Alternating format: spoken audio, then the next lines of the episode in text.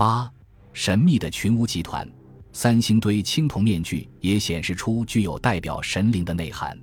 用面具代表神灵，或借助面具与神灵对话交往，是中国一个古老的习俗。在甲骨文等古文字中，不少戴面具的字符便是这一习俗的真实记载，如鬼字即被画成巫师戴着面具跪于地上，这一形象应是商代先民表现亡灵或灵魂的一种手法。显而易见，巫师戴上面具是为了招引祖先亡灵与上神的降临，与之沟通，向之祈祷。进一步说，巫师戴上代表祖先神灵的面具之后，也就获得了超自然的转变，与神灵融为一体，甚至可以代表神灵讲话，就成了鬼神的代言人，使其人间世俗生活中的特殊身份又蒙上了一层神秘色彩，因此而拥有了神力。由此可知，通常主持大型祭祀活动的王者也就是一个大巫师，而群巫之长其实就是神王。三星堆青铜造像群中那些头戴面具的造型，显然都带有巫的特点，显示了他们作为祭祀者的象征。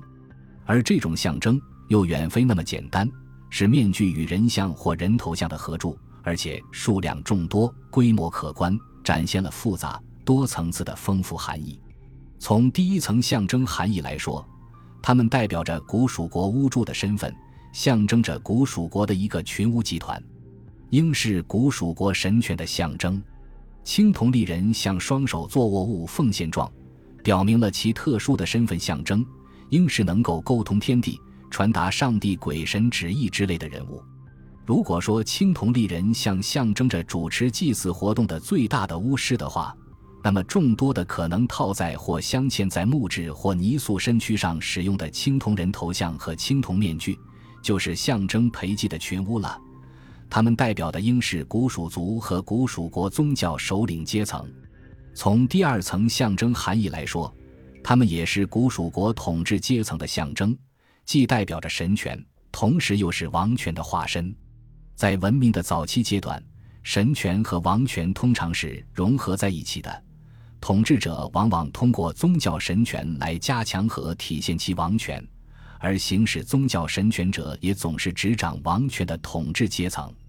三星堆古蜀时代的宗教祭祀活动便具有强化神权和王权统治的重要作用。学者们大都认为，高大的青铜立人像，头戴冠冕，身穿华服，形态尊贵，可能象征着古代至高无上的蜀王与大巫师。而其他众多的青铜人头像和人面像，各个气概英武，可能代表着古代西南地区各个部落杰出的首领，以及由他们组成的古蜀国统治阶层。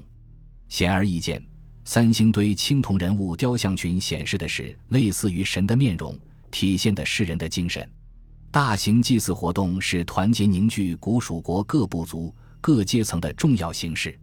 其核心则是高度融合的神权和王权统治。古蜀国的统治阶层正是依靠这种富有地域特色的宗教号召力、等级结构和凝聚方式，从而有效地统治着古蜀国各部族的臣民。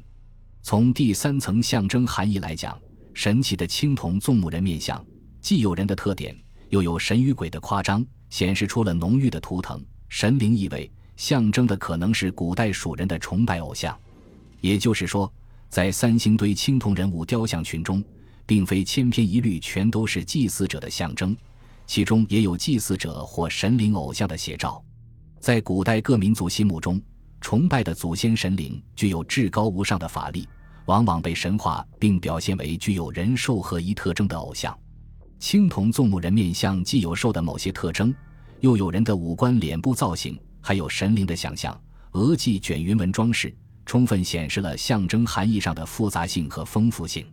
它所代表的不是人的表情，而是神秘世界中某种神灵可能有的表情，所要产生的也不是亲切感，而是恐惧感和震撼心灵的效果，从而达到对这些神灵偶像发自内心的崇拜。综上所述，三星堆青铜人物雕像群具有极其丰富的象征含义，其中有祭祀者的形象塑造，又有被祭祀的祖先神祇和神灵偶像。祭祀者中有雍容华贵、气度非凡的蜀王和群巫之长，更有数量众多、威武豪放的部族首领和群巫。他们既是群巫集团，又是古蜀国统治阶层的象征，是神权和王权的代表与化身。他们在规模宏大的祭祀场面中，很明显地占据着重要地位。他们向神灵偶像的崇拜祭祀，是为了得到祖先和众神的庇佑，加强神权和王权的影响和统治。这些精美非凡的青铜群像向我们展现的，不仅是一个令人叹为观止的祭祀场面，更是古蜀人间王国和神秘世界精彩生动的展示。感谢您的收听，本集已经播讲完毕，喜欢请订阅专辑，关注主播，主页更多精彩内容等着你。